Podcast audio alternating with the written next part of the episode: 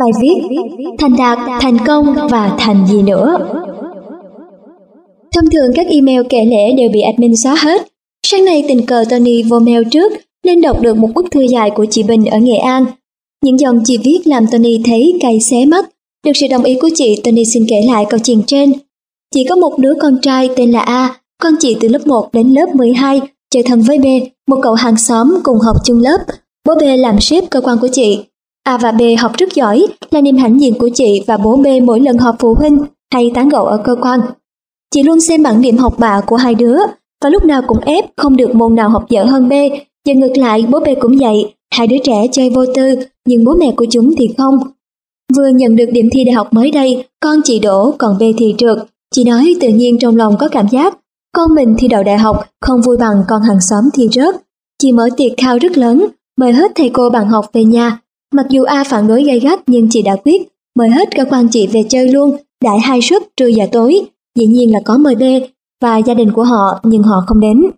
Chị nói tiệc diễn ra hết sức xôm tụ, tuy con chị không vui, cơ quan ai cũng chúc tụng chị. Ai nấy hạ hê vì bố bê vốn là một sếp khó, luôn miệng nói này nói kia, trong khi con mình đã trượt đại học, chẳng ra gì. Chị ra chợ cũng vậy, gặp ai cũng kể chuyện thằng A chuẩn bị đi lên Hà Nội, mua cái này cái kia cho nó mang đi. Có lần, chị gặp mẹ B cũng ra chợ mua đồ, mẹ B thấy chị liền lấy nón che mặt, Gặp mẹ B, chị hàng thịt cũng hỏi, chị hàng rau cũng hỏi, dù biết mười mươi là B đã trượt, chỉ để cho mẹ B đau đớn hơn. Khi biết tin B trượt, bố B hoảng loạn, khủng bố tinh thần B gần như mỗi ngày. Bố B lên cơ quan lại vô phòng riêng, không nói không cười với ai. Mẹ B thì đóng cửa, không sang giao lưu với hàng xóm. Trong nhà là tiếng chì chiết, tiếng khóc than. Chị nói nội ngoại hai bên cũng sang, mắng bê là đồ vô tích sự, đồ bả đầu, nhục nhã cho dòng họ và lôi A ra để làm ví dụ. Chị nói cơn bực tức lên tới đỉnh điểm khi mẹ bê bảo mày qua nhà thằng A mà đổi quân nó. Mấy người cạnh nhà nghe lén rồi sang kể cho chị. Chị nói lòng chị vui hết biết. Chuyện không có gì là âm ỉ nếu không phải cách đây hai hôm, bê ăn cắp mấy triệu đồng và bỏ nhà đi đâu mất. Bố mẹ bê đang chạy giáo giác đi tìm, nhưng vẫn chưa rõ tung tích. Chị tình cờ có đọc được bài viết Cái chết của Chu Du trên Tony buổi sáng về thói đố kỵ và cảm thấy mình có lỗi nên viết thư kể lại cho Tony nghe. Tony xin phép thư với chị như thế này. So sánh chưa bao giờ là phương pháp tốt trong giáo dục. Người ta chỉ sử dụng kế kích tướng trong trường hợp rất đặc biệt, nếu không sẽ gây tác hại kinh hoàng. Không ai được phép làm tổn thương những đứa trẻ mới mười mấy tuổi như vậy. Giáo dục với lối so sánh, xếp lại thủ khoa, á khoa, chót bảng là sai.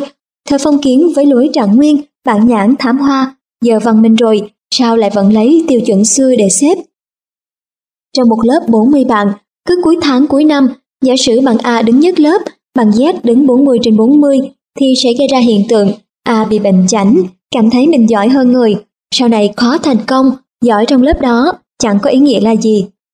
Còn bạn Z cứ bị xếp 40 trên 40 dần dần sẽ mặc cảm, thấy mình vô dụng và bỏ học.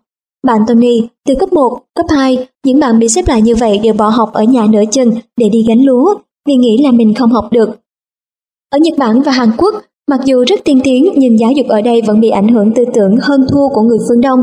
Nhiều bạn trẻ Hàn Quốc đã phải tự tử vì không chịu nổi áp lực so sánh với bạn bè mình theo những tiêu chuẩn thành công gì đó mà cha mẹ muốn. Trong khi một đứa trẻ khác nhau là khác nhau, 7 tỷ dân trên quả đất, không ai có y hệt dấu vân tay, y hệt cấu trúc gen.